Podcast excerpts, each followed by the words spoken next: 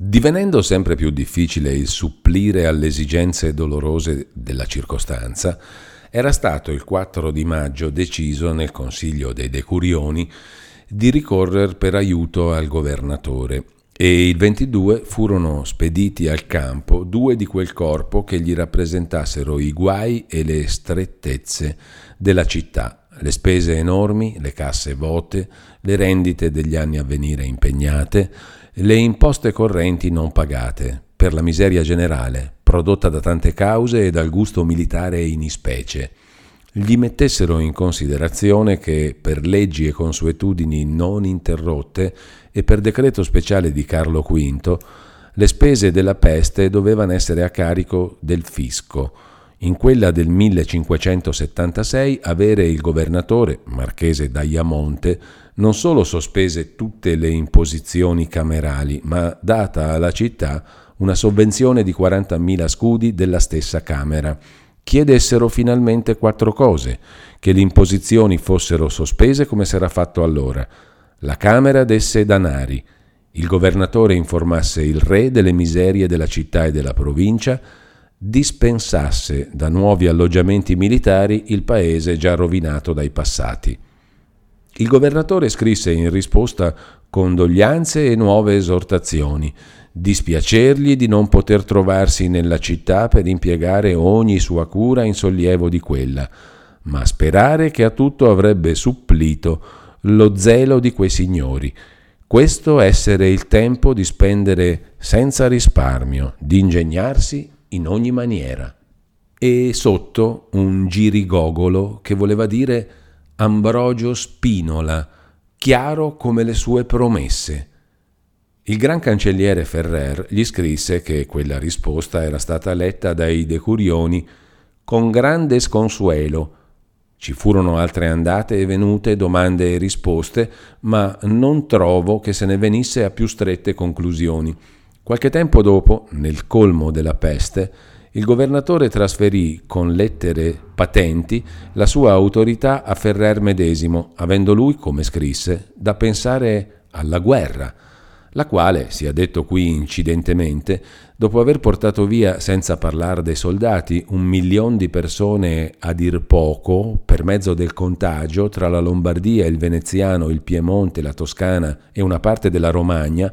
Dopo aver desolati, come si è visto di sopra, i luoghi per cui passò, e figuratevi quelli dove fu fatta, dopo la presa e il sacco atroce di Mantova, finì con riconoscerne tutti il nuovo duca, per escludere il quale la guerra era stata intrapresa. Bisogna però dire che fu obbligato a cedere al duca di Savoia un pezzo del Monferrato, della rendita di 15.000 scudi, e a Ferrante, duca di Guastalla, altre terre della rendita di 6.000 e che ci fu un altro trattato a parte e segretissimo, col quale il duca di Savoia, suddetto, cede Pinerolo alla Francia, trattato eseguito qualche tempo dopo sotto altri pretesti e a furia di furberie. Insieme con quella risoluzione i decurioni ne avevano presa un'altra di chiedere al cardinale arcivescovo che si facesse una processione solenne portando per la città il corpo di San Carlo. Il buon prelato rifiutò per molte ragioni, gli dispiaceva quella fiducia in un mezzo arbitrario e temeva che, se l'effetto non avesse corrisposto, come pure temeva, la fiducia si cambiasse in iscandolo. Temeva di più che, Seppur c'era di questi untori, la processione fosse un'occasione troppo comoda al delitto. Se non ce n'era, il radunarsi di tanta gente non poteva che spander sempre più il contagio, pericolo ben più reale, che il sospetto sopito dell'unzioni s'era intanto ridestato più generale e più furioso di prima. S'era visto di nuovo, o questa volta era parso di vedere, unte muraglie, porte d'edifizi pubblici, usci di case, martelli. Le nuove di tali scoperte volavano di bocca in bocca e, come accade più che mai quando gli animi sono preoccupati, il sentire faceva l'effetto del vedere. Gli animi, sempre più amareggiati dalla presenza dei mali, irritati dall'insistenza del pericolo, abbracciavano più volentieri quella credenza che la collera aspira a punire e, come osservò acutamente a questo stesso proposito un uomo d'ingegno, le piace più d'attribuire i mali a una perversità umana contro cui possa far le sue vendette che di riconoscerli da una causa con la quale non ci sia altro da fare che rassegnarsi. Un veleno squisito, istantaneo, penetrantissimo, eran parole più che bastanti a spiegar la violenza e tutti gli accidenti più oscuri e disordinati del morbo.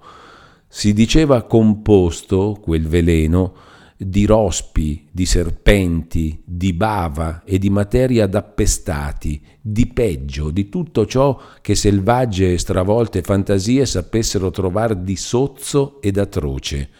Vi s'aggiunsero poi le malie, per le quali ogni effetto diveniva possibile, ogni obiezione perdeva la forza, si scioglieva ogni difficoltà. Se gli effetti non s'eran veduti subito dopo quella prima unzione, se ne capiva il perché. Era stato un tentativo sbagliato di benefici ancor novizi. Ora l'arte era perfezionata e le volontà più accanite nell'infernale proposito. Ormai chi avesse sostenuto ancora che era stata una burla, chi avesse negata l'esistenza d'una trama,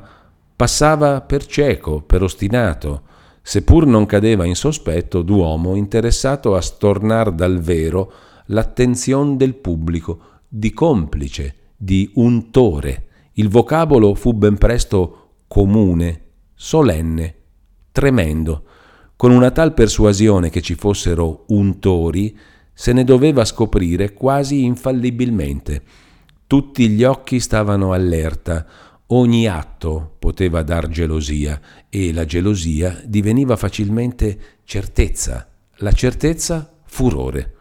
Due fatti ne adduce in prova il Ripamonti, avvertendo d'averli scelti non come i più atroci tra quelli che seguivano giornalmente, ma perché dell'uno e dell'altro era stato purtroppo testimonio. Nella chiesa di Sant'Antonio, un giorno di non so quale solennità, un vecchio più che ottuagenario, dopo aver pregato alquanto in ginocchioni, volle mettersi a sedere e prima con la cappa spolverò la panca. Quel vecchio unge le panche! gridarono a una voce alcune donne che vider l'atto. La gente che si trovava in chiesa, in chiesa, fu addosso al vecchio, lo prendon per i capelli, bianchi com'erano, lo carican di pugni e di calci, parte lo tirano, parte lo spingon fuori, se non lo finirono fu per istrascinarlo, così semivivo, alla prigione, ai giudici, alle torture. Io lo vidi mentre lo strascinavan così, dice il Ripamonti, e non ne seppi più altro. Credo bene che non abbia potuto sopravvivere più di qualche momento. L'altro caso, e seguì il giorno dopo, fu ugualmente strano, ma non ugualmente funesto. Tre giovani compagni francesi, un letterato, un pittore e un meccanico, venuti per veder l'Italia, per studiarvi le antichità e per cercarvi occasione di guadagno, s'erano accostati a non so qual parte esterna del Duomo e stavano lì guardando attentamente. Uno che passava li vede e si ferma, gli accenna a un altro, ad altri che arrivano. Si formò un crocchio a guardare, a tener d'occhio coloro che il vestiario, la capigliatura, le bisacce accusavano di stranieri e, quel che era peggio, di francesi, come per accertarsi che era marmo, stesero essi la mano a toccare. Bastò. Furono circondati, afferrati, malmenati, spinti a furia di percosse alle carceri. Per buona sorte il palazzo di giustizia è poco lontano dal Duomo e per una sorte ancor più felice furono trovati innocenti e rilasciati. Né tali cose accadevano soltanto in città. La frenesia s'era propagata come il contagio. Il viandante che fosse incontrato da dei contadini fuori della strada maestra o che in quella si dondolasse a guardare in qua e in là o si buttasse giù per riposarsi, lo sconosciuto a cui si trovasse qualcosa di strano, di sospetto nel volto, nel vestito, erano untori. Al primo avviso di chi si fosse, al grido d'un ragazzo, Si sonava a martello, s'accorreva, gli infelici erano tempestati di pietre o, presi, venivano menati a furia di popolo in prigione. Così il Ripamonti medesimo e la prigione, fino a un certo tempo, era un porto di salvamento. Ma i decurioni, non disanimati dal rifiuto del savio prelato, andavano replicando le loro istanze, che il voto pubblico secondava rumorosamente. Federigo resistette ancora qualche tempo, cercò di convincerli. Questo è quello che poté il senno d'un uomo contro la forza dei tempi e l'insistenza di molti. In quello stato d'opinioni, con l'idea del pericolo, confusa come era allora, contrastata, ben lontana dall'evidenza che ci si trova ora, non è difficile a capire come le sue buone ragioni potessero, anche nella sua mente, essere soggiogate dalle cattive degli altri. Se poi nel ceder che fece avesse o non avesse parte un po' di debolezza della volontà, sono misteri del cuore umano. Certo, se in alcun caso par che si possa dare in tutto l'errore all'intelletto e scusarne la coscienza, è quando si tratti di quei pochi, e questo fu ben del numero, nella vita intera dei quali apparisca un ubbidir risoluto alla coscienza senza riguardo a interessi temporali di nessun genere. Al replicar dell'istanze cedette egli dunque, acconsentì che si facesse la processione, acconsentì di più al desiderio, alla premura generale, che la cassa dove erano rinchiuse le reliquie di San Carlo rimanesse dopo esposta per otto giorni sull'altar maggiore del Duomo. Non trovo che il Tribunale della Sanità né altri facessero rimostranza né opposizione di sorte alcuna. Soltanto il tribunale suddetto ordinò alcune precauzioni che, senza riparare al pericolo, ne indicavano il timore. Prescrisse più strette regole per l'entrata delle persone in città e per assicurarne l'esecuzione fece star chiuse le porte, come pure, a fine d'escludere per quanto fosse possibile dalla radunanza gli infetti e i sospetti, fece inchiodar gli usci delle case sequestrate, le quali, per quanto può valere in un fatto di questa sorte, la semplice affermazione d'uno scrittore e d'uno scrittore di quel tempo, erano circa 500. Tre giorni furono spesi in preparativi. L'11 di giugno, che era il giorno stabilito, la processione uscì sull'alba dal Duomo. Andava dinanzi una lunga schiera di popolo, donne la più parte, coperte il volto d'ampi zendali, molte scalze e vestite di sacco. Venivan poi l'arti, precedute dai loro gonfaloni, le confraternite, in abiti vari di forme e di colori, poi le fraterie, poi il clero secolare, ognuno con l'insegne del grado e con una candela o un torcetto in mano. Nel mezzo, tra il chiarore di più fitti lumi, tra un rumor più alto di canti, sotto un ricco baldacchino, S'avanzava la cassa, portata da quattro canonici parati in gran pompa che si cambiavano ogni tanto. Dai cristalli traspariva il venerato cadavere, vestito di splendidi abiti pontificali e mitrato il teschio, e nelle forme mutilate e scomposte si poteva ancora distinguere qualche vestigio dell'antico sembiante, quale lo rappresentano le immagini, quale alcuni si ricordavano d'averlo visto e onorato in vita. Dietro la spoglia del morto pastore, dice il Ripamonti da cui principalmente prendiamo questa descrizione, e vicino a lui, come di meriti e di sangue e di dignità, così ora anche di persona, veniva l'arcivescovo, Federigo. Seguiva l'altra parte del clero, poi i magistrati con gli abiti di maggior cerimonia, poi i nobili, quali vestiti sfarzosamente, come a dimostrazione solenne di culto, quali in segno di penitenza, abbrunati o scalzi e incappati, con la buffa sul viso, tutti con torcetti, finalmente una coda d'altro popolo misto.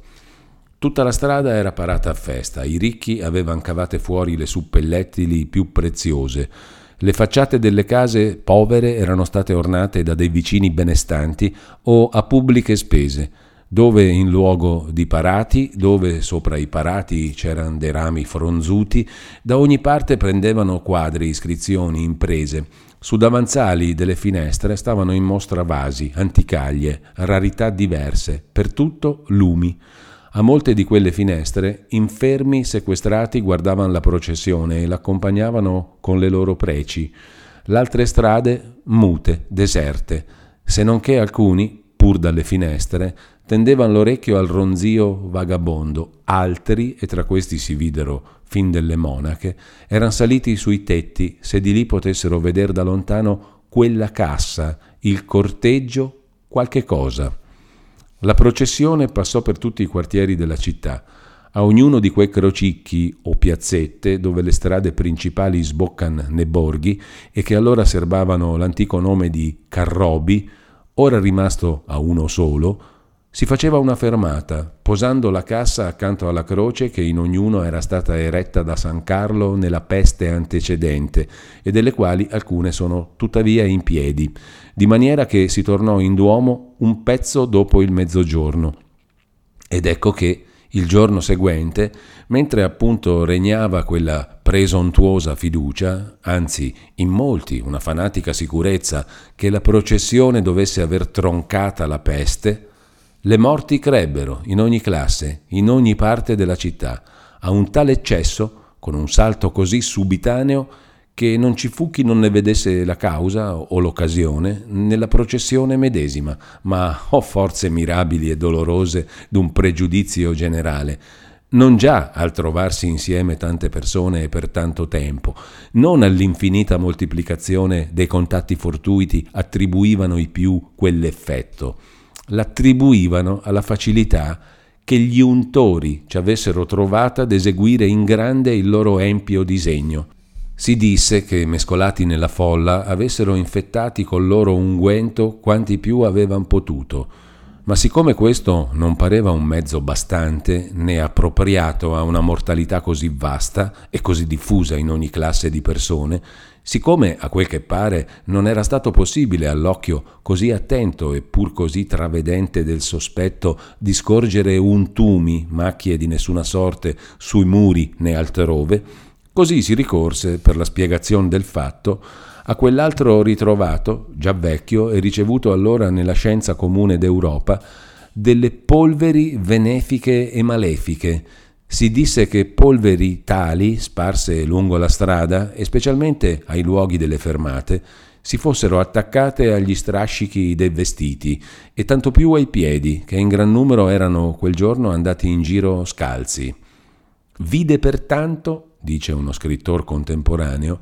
l'istesso giorno della processione la pietà cozzar con l'empietà, la perfidia con la sincerità, la perdita con l'acquisto ed era invece il povero senno umano che cozzava coi fantasmi creati da sé. Da quel giorno la furia del contagio andò sempre crescendo. In poco tempo non ci fu quasi più casa che non fosse toccata. In poco tempo la popolazione del Lazzeretto, a dir del Somalia, citato di sopra, montò da 2.000 a 12.000. Più tardi, al dir di quasi tutti, arrivò fino a 16.000.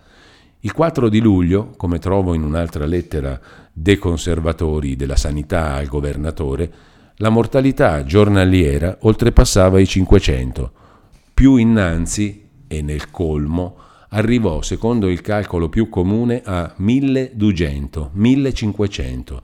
e a più di 3500 se vogliamo credere al Tadino, il quale anche afferma che per le diligenze fatte dopo la peste si trovò la popolazione di Milano ridotta a poco più di 64.000 anime e che prima passava le 250.000. Secondo il Ripamonti era di sole 200.000. De morti dice che ne risultava 140.000 da registri civici, oltre quelli di cui non si poté tener conto. Altri dicono più o meno, ma ancor più a caso. Si pensi ora in che angustie dovessero trovarsi i decurioni, addosso ai quali era rimasto il peso di provvedere alle pubbliche necessità, di riparare a ciò che c'era di riparabile in un tal disastro. Bisognava ogni giorno sostituire, ogni giorno aumentare serventi pubblici di varie specie, monatti, apparitori, commissari. I primi erano addetti ai servizi più penosi e pericolosi della pestilenza, levar dalle case, dalle strade, dal lazzeretto i cadaveri, condurli sui carri alle fosse e sotterrarli, portare o guidare al lazzeretto gli infermi e governarli, bruciare, purgare la roba infetta e sospetta. Il nome vuole il Ripamonti che venga dal greco monos. Gaspare Bugatti, in una descrizione della peste antecedente, dal latino monere, ma insieme dubita con più ragione che sia parola tedesca per essere quegli uomini arruolati la più parte nella Svizzera e nei grigioni. Né sarebbe infatti assurdo il crederlo una troncatura del vocabolo monathlic, mensuale, giacché nell'incertezza di quanto potesse durare il bisogno, è probabile che gli accordi non fossero che di mese in mese. L'impiego sociale degli apparitori era di precedere i carri, avvertendo col suono d'un campanello i passeggeri che si ritirassero. I commissari regolavano gli uni e gli altri, sotto gli ordini immediati del Tribunale della Sanità. Bisognava tener fornito il lazzeretto di medici, di chirurghi, di medicine, di vitto, di tutti gli attrezzi di infermeria. Bisognava trovare e preparar nuovo alloggio per gli ammalati che sopraggiungevano ogni giorno. Si fecero a questo effetto costruire in fretta capanne di legno e di paglia nello spazio interno del lazzeretto. Se ne piantò un nuovo, tutto di capanne, cinto da un semplice assito e capace di contenere 4.000 persone e non bastando ne furono decretati due altri. Ci si mise anche mano, ma per mancanza di mezzi d'ogni genere rimasero in tronco. I mezzi, le persone, il coraggio diminuivano di mano in mano che il bisogno cresceva. E non solo l'esecuzione rimaneva sempre addietro dei progetti e degli ordini, non solo a molte necessità purtroppo riconosciute si provvedeva scarsamente anche in parole, S'arrivò a questo eccesso di impotenza e di disperazione che a molte e delle più pietose come delle più urgenti non si provvedeva in nessuna maniera. Moriva, per esempio, d'abbandono una gran quantità di bambini ai quali erano morte le madri di peste. La sanità propose che si istituisse un ricovero per questi e per le partorienti bisognose, che qualcosa si facesse per loro, e non poté ottener nulla. Si doveva non di meno, dice il Tadino, compatire ancora agli decurioni della città, li quali si trovavano afflitti, mesti et lacerati dalla soldatesca senza regola et rispetto alcuno, come molto meno nell'infelice ducato, atteso che, aggiutto alcuno, né provisione si poteva avere dal governatore, se non che si trovava tempo di guerra, et bisognava trattare bene li soldati. Tanto importava il prender casale, tanto par bella la lode del vincere indipendentemente dalla cagione, dallo scopo per cui si combatta. Così pure, trovandosi colma di cadaveri un'ampia ma unica fossa che era stata scavata vicino al lazzeretto e rimanendo non solo in quello, ma in ogni parte della città insepolti i nuovi cadaveri che ogni giorno erano di più, i magistrati, dopo aver invano cercato braccia per il tristo lavoro,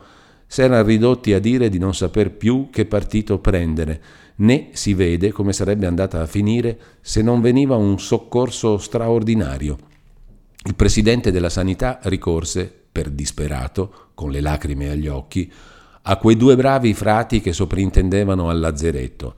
e il padre Michele si impegnò a dargli in capo a quattro giorni sgombra la città di cadaveri, in capo a otto, aperte fosse sufficienti, non solo al bisogno presente, ma a quello che si potesse prevedere di peggio nell'avvenire,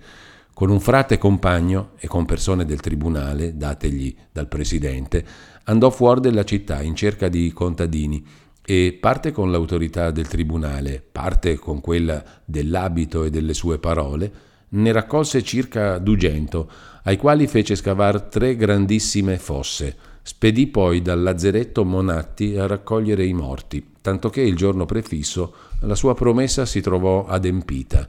Una volta il lazzeretto rimase senza medici e con offerte di grosse paghe ed onori, a fatica e non subito, se ne poté avere, ma molto meno del bisogno. Fu spesso lì lì per mancare affatto di viveri, a segno di temere che ci s'avesse a morire anche di fame, E più d'una volta, mentre non si sapeva più dove batter la testa per trovare il bisognevole, vennero a tempo abbondanti sussidi per inaspettato dono di misericordia privata, che, in mezzo allo stordimento generale, all'indifferenza per gli altri, nata dal continuo temer per sé, ci furono degli animi sempre desti alla carità. Ce ne furono degli altri in cui la carità nacque al cessare d'ogni allegrezza terrena, come nella strage e nella fuga di molti a cui toccava di soprintendere e di provvedere, ce ne furono alcuni, sani sempre di corpo e saldi di coraggio, al loro posto. Ci furono pure altri che, spinti dalla pietà, assunsero e sostennero virtuosamente le cure a cui non erano chiamati per impiego. Dove spiccò una più generale e più pronta e costante fedeltà ai doveri difficili della circostanza, fu negli ecclesiastici. Ai lazzeretti, nella città, non mancò mai la loro assistenza. Dove si pativa ce n'era. Sempre si videro mescolati, confusi con languenti, con moribondi. Languenti e moribondi qualche volta loro medesimi. Ai soccorsi spirituali aggiungevano, per quanto potessero, i temporali prestavano ogni servizio che richiedessero le circostanze. Più di 60 parrochi della città solamente morirono di contagio, gli otto noni all'incirca. Federigo dava a tutti, come era da aspettarsi da lui, incitamento ed esempio. Mortagli intorno quasi tutta la famiglia arcivescovile e facendogli istanza parenti, alti magistrati, principi circonvicini, che s'allontanasse dal pericolo ritirandosi in qualche villa, rigettò un tal consiglio e resistette alle istanze, con quell'animo con cui scriveva ai parrochi. Siate disposti ad abbandonare questa vita mortale, piuttosto che questa famiglia, questa figliolanza nostra. Andate con amore incontro alla peste, come a un premio, come a una vita, quando ci sia da guadagnare un'anima a Cristo. Non trascurò quelle cautele che non gli impedissero di fare il suo dovere, sulla qual cosa diede anche istruzioni e regole al clero e insieme non curò il pericolo, né parve che se n'avvedesse, quando per far del bene bisognava passare per quello. Senza parlare degli ecclesiastici, coi quali era sempre per lodare e regolare il loro zelo, per eccitare chiunque di loro andasse freddo nel lavoro, per mandarli ai posti dove altri erano morti, volle che fosse aperto l'adito a chiunque avesse bisogno di lui. Visitava i lazzeretti per dar consolazione agli infermi e per animare i serventi. Scorreva la città, portando soccorsi ai poveri sequestrati nelle case, fermandosi agli usci, sotto le finestre, ad ascoltare i loro lamenti, a dare in cambio parole di consolazione e di coraggio. Si cacciò, insomma, e visse nel mezzo della pestilenza, maravigliato anche lui alla fine d'esserne uscito illeso. Così, nei pubblici infortuni e nelle lunghe perturbazioni di quel qual si sia ordine consueto, si vede sempre un aumento, una sublimazione di virtù, ma purtroppo non manca mai insieme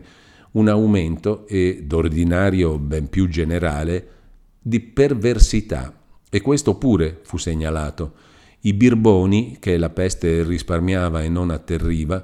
trovarono nella confusione comune, nel rilasciamento d'ogni forza pubblica, una nuova occasione d'attività e una nuova sicurezza di impunità a un tempo, che anzi l'uso della forza pubblica stessa venne a trovarsi in gran parte nelle mani dei peggiori tra loro. All'impiego di monatti ed apparitori non s'adattavano generalmente che uomini sui quali l'attrattiva delle rapine e della licenza potesse più che il terror del contagio, che ogni naturale ribrezzo. Erano a costoro prescritte strettissime regole, intimate severissime pene, assegnati posti dati per superiori dei commissari, come abbiamo detto. Sopra questi e quelli erano delegati in ogni quartiere, magistrati e nobili, con l'autorità di provvedere sommariamente a ogni occorrenza di buon governo. Un tal ordine di cose camminò e fece effetto fino a un certo tempo, ma crescendo ogni giorno il numero di quelli che morivano, di quelli che andavano via, di quelli che perdevano la testa,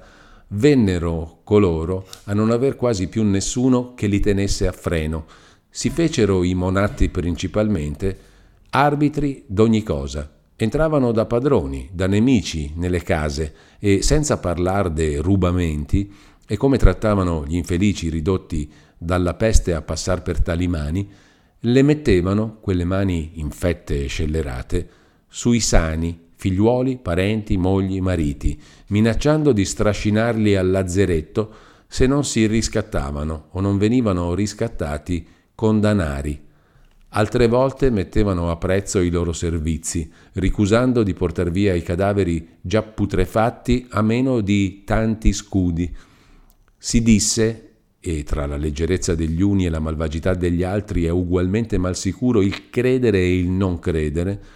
si disse, e l'afferma anche il Tadino, che monatti e apparitori lasciassero cadere apposta dai carri robe infette, per propagare e mantenere la pestilenza, divenuta per essi un'entrata, un regno, una festa.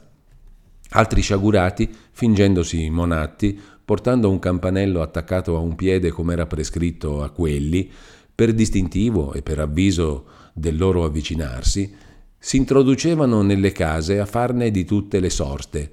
in alcune aperte e vote d'abitanti o abitate soltanto da qualche languente, da qualche moribondo, entravano ladri a mansalva a saccheggiare. Altre venivano sorprese, invase da birri che facevano lo stesso e anche cose peggiori.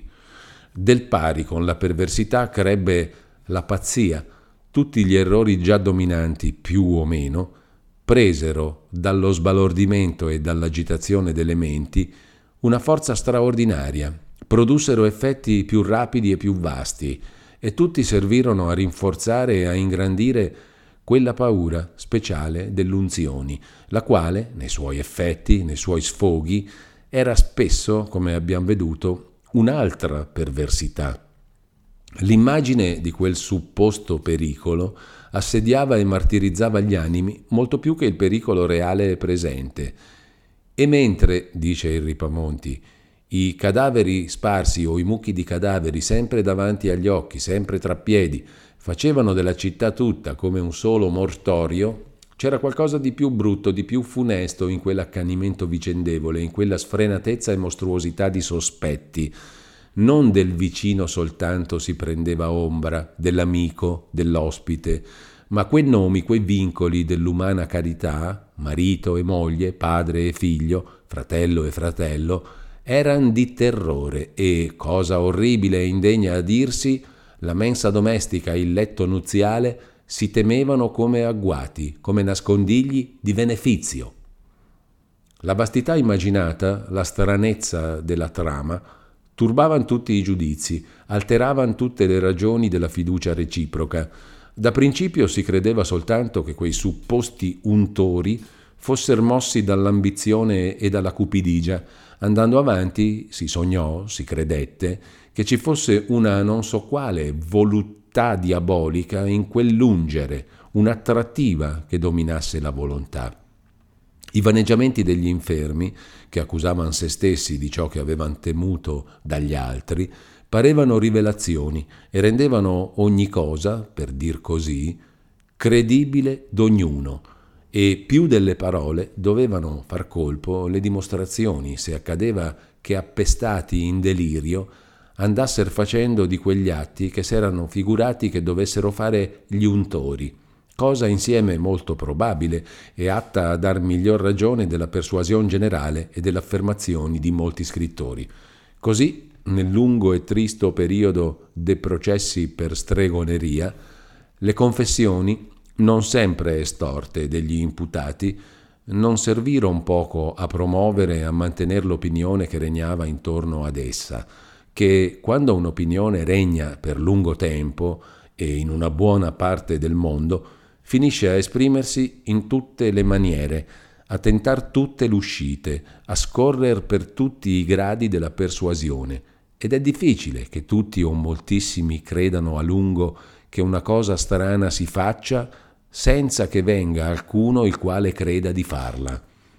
Tra le storie che quel delirio dell'unzioni fece immaginare, una merita che se ne faccia menzione, per il credito che acquistò e per il giro che fece.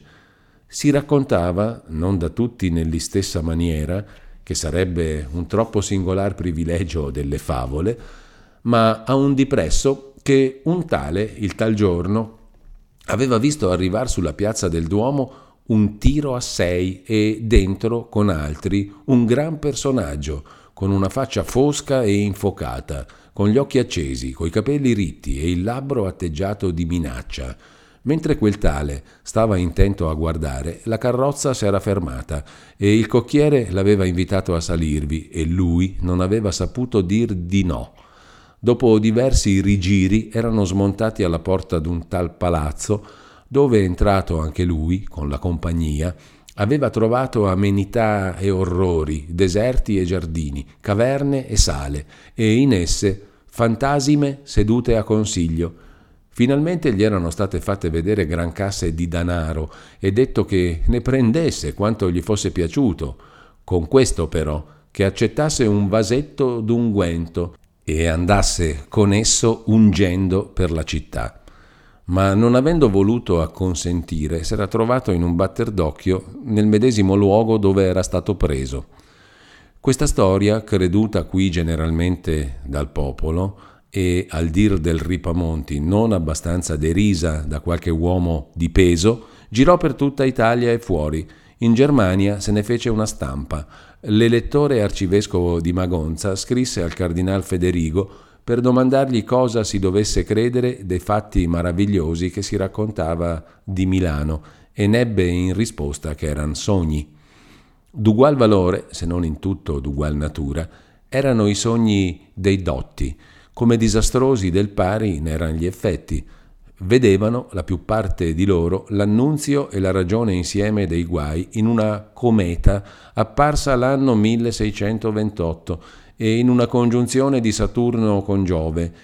inclinando, scrive il Tadino, la congiunzione sodetta sopra questo anno 1630, tanto chiara che ciascun la poteva intendere mortale sparat morbos, miranda videntur.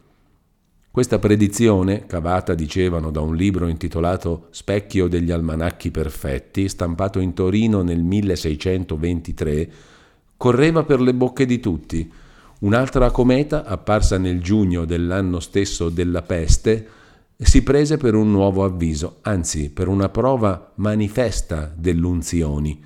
Pescavano nei libri e purtroppo ne trovavano in quantità esempi di peste, come dicevano, manufatta. Citavano Livio, Tacito, Dione, che dico, Omero e Ovidio,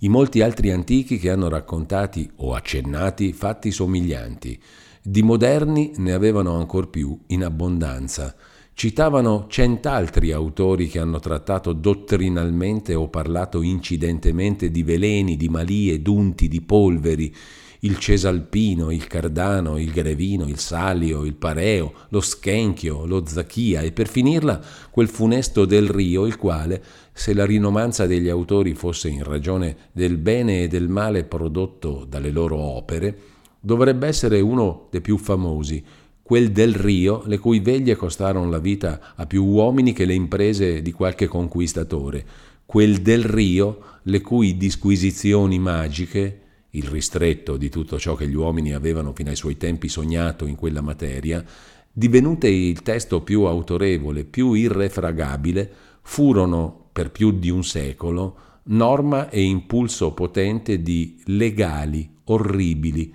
non interrotte carnificine. Dai trovati del Volgo la gente istruita prendeva ciò che si poteva accomodare con le sue idee.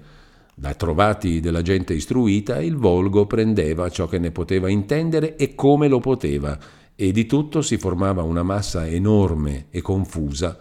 di pubblica follia. Ma ciò che reca maggior maraviglia è il vedere i medici, dico i medici che fin da principio avevano creduta la peste, Dico in ispecie il Tadino, il quale l'aveva pronosticata, vista entrare, tenuta d'occhio, per dir così nel suo progresso, il quale aveva detto e predicato che l'era peste e s'attaccava col contatto, che non mettendovi riparo ne sarebbe infettato tutto il paese, vederlo poi, da questi effetti medesimi, cavare argomento certo delle unzioni benefiche e malefiche. Lui, che in quel Carlo Colonna, il secondo che morì di peste in Milano, aveva notato il delirio come un accidente della malattia, vederlo poi addurre in prova delle unzioni e della congiura diabolica un fatto di questa sorte, che due testimoni deponevano d'aver sentito raccontare da un loro amico infermo come una notte gli erano venute persone in camera a esibirgli la guarigione e danari se avesse voluto unger le case del contorno e come al suo rifiuto quelli se n'erano andati e in loro vece era rimasto un lupo sotto il tetto e tre gattoni sopra che sino al far del giorno vi dimororno. Se fosse stato uno solo che connettesse così, si dovrebbe dire che aveva una testa curiosa, o piuttosto non ci sarebbe ragione di parlarne, ma siccome erano molti, anzi quasi tutti, così è storia dello spirito umano e dà occasione d'osservare quanto una serie ordinata e ragionevole di idee possa essere scompigliata da un'altra serie di idee che ci si getti attraverso. Del resto, quel Tadino era qui uno degli uomini più riputati del suo tempo. Due illustri e benemeriti scrittori hanno affermato che il cardinal Federigo dubitasse del fatto dell'unzioni.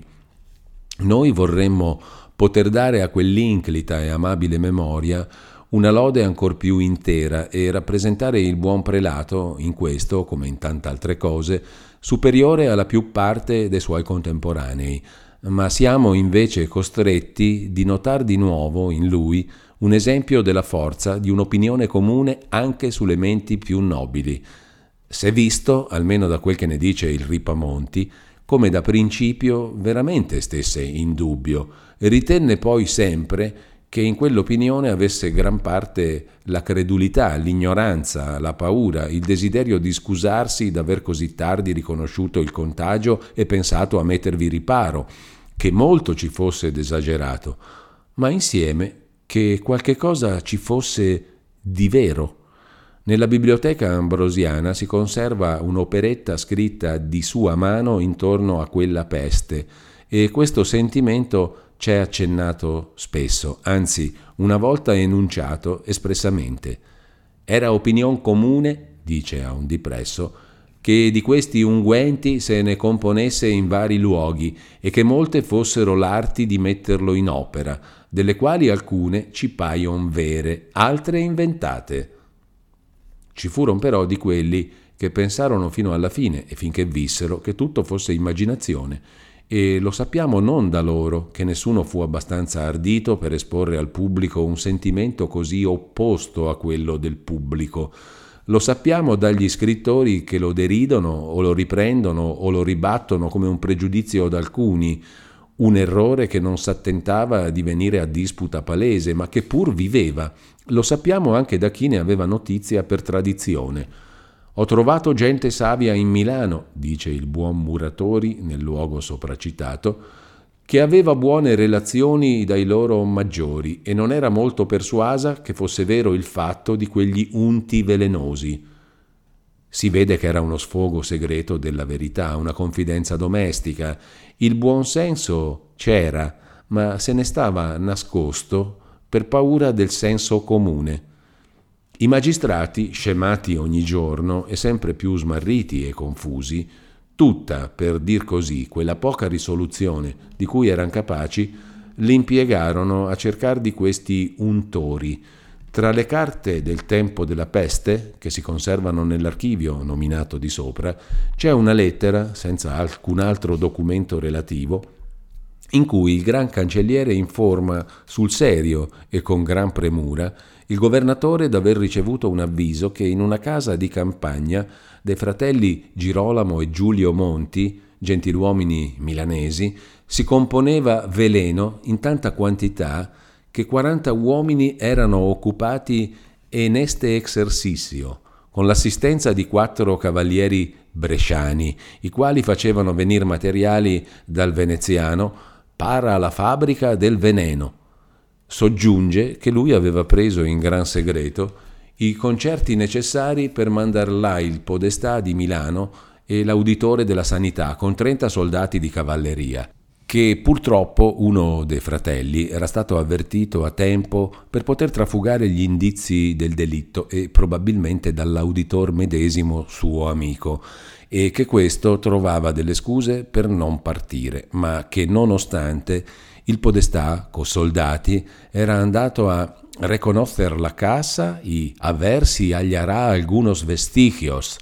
e prendere informazioni e arrestar tutti quelli che fossero incolpati.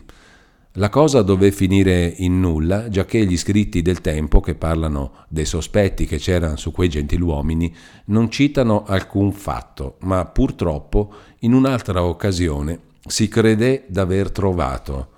I processi che ne vennero in conseguenza non erano certamente i primi d'un tal genere e non si può neppur considerarli come una rarità nella storia della giurisprudenza che, per tacere dell'antichità, e accennar solo qualcosa dei tempi più vicini a quello di cui trattiamo, in Palermo del 1526, in Ginevra del 1530, poi del 1545, poi ancora del 1574, in Casal Monferrato del 1536, in Padova del 1555, in Torino del 1599 e di nuovo in quel medesimo anno 1630